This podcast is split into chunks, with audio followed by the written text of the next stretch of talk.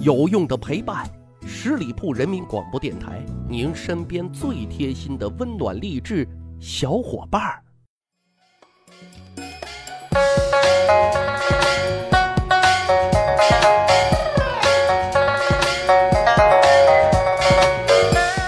十里铺人民广播电台，长见识，长谈资，密史趣谈。我是大汉。问大伙一个问题啊，你说古代那些官员，尤其是贪官啊，被皇帝罢了官职，抄了家，请问那些不义的钱财都去哪了呢？是全都收归国有了吗？其实啊，答案很直白，不尽然。因为从留存的资料来看啊，这些钱财有的啊的确办了正经事儿，有的呢却中饱私囊，流进了个人的腰包。所以呢，咱本期节目啊就来盘点一下古代贪官啊被抄了家之后，这些钱都装进了谁的口袋里啊？总体而言，大概有以下四种可能。这第一种啊，办大事减充天下的税租，这是一个好政策。啊，本来老百姓啊税负就重，减免一些自然是利国利民的啊。你比如说东汉顺帝时期，大将军梁冀啊，身为贵戚，在顺帝去了西天之后啊，他就把持朝政，那是想立谁当王就立谁当王。自此呢，冲帝、质帝、桓帝啊，先后登上了王位。可是当了一国之君，谁愿意当一个提线玩偶呢？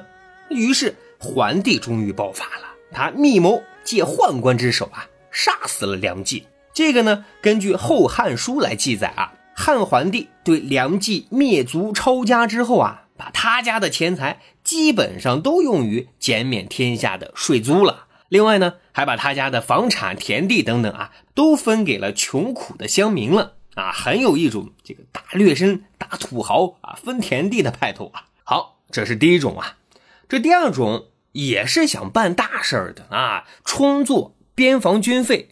其实我们都知道啊，国家养军队打仗，归根结底拼的是国家的财力。那军费的开支往往是占据一个国家很大很大的比例的。我知道听我们节目的有很多都是明粉啊，举几个明朝的例子：明世宗嘉靖三十一年，也就是一千五百五十二年的时候啊，国库呢特别的空虚，边疆的军费呢都凑不够。没辙，怎么办呢？嘉靖皇帝啊，就打算啊卖官鬻爵，挣点钱补军费的这个窟窿。这个时候啊，南京御史王从茂上书弹劾首辅严嵩啊，说他啊复国八大罪状，义正言辞的说，严嵩老贼啊和他那儿子啊苏刮民财，贪污受贿，他家的积蓄啊可以供边疆好几年的军费开支，还不如啊除了老贼。没收其家财，充作边防军费。可是严嵩此时那是位高权重啊，所以呢依然很逍遥。王从茂却因此啊被贬了官职。但是啊，俗话说不是不报，时候未到啊。到了嘉靖四十四年，也就是一五六五年的时候啊，严嵩最可怕的敌人徐阶啊变得特别特别的强大了。在严嵩之子严世蕃被斩之后的第五个月，嘉靖皇帝下令对严嵩江西老家进行抄家。啊，这个根据明史来记载啊，即墨的严嵩家财即黄金三万余两，白银百万余两，其他珍宝不计其数呢。可是很遗憾啊，至于抄家的严嵩家财。啊，是否充作了边防军费啊？却没有史料来证明。但是啊，至少是有人曾经提出过的。所以呢，我们更希望的确如此。哎，还这样子做了。接下来咱再说第三种可能，那就是私授宗室至亲。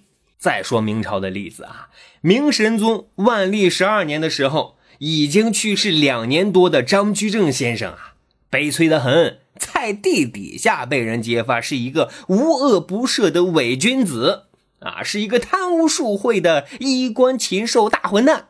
正合心意的万历皇帝啊，就下令抄了他老师张居正的家，一扫年幼时张居正给他留下的巨大的心理阴影啊。可能啊，觉得还不够解气，于是呢，他还下令啊追缴两年来被他的家人转移花费的钱财。根据记载啊，抄没张居正老家的钱财至少白银十万两以上。另外呢，根据张居正的长子张敬修供称啊，还有白银三十万两寄存他处。嘿，这个世上啊，总有那些想捡便宜、想渔翁得利的人啊。福王朱长洵就是这样一个主，他呢。就看上了啊被没收的张家财产了，就死皮白咧的啊开口向明神宗讨要。对于这个深受宠幸的郑贵妃所生的宝贝儿子啊，明神宗一口就答应了。于是这些钱财哎就流进了福王朱常洵的腰包里了。好，接下来咱再说最后一种可能啊，还是没有进入国库啊，而是进了皇帝个人的小金库啊，成为了私房钱。最有名的，想必大家都已经能够猜到了，那就是和珅啦。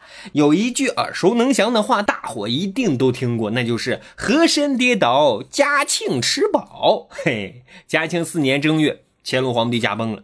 嘉庆皇帝立即下诏将和珅革职下狱，并列出了和珅二十大罪啊。之后呢，就赐其自尽，没收家财。根据记载啊，和珅的家财总估值那是达到了白银两亿两千余万两啊。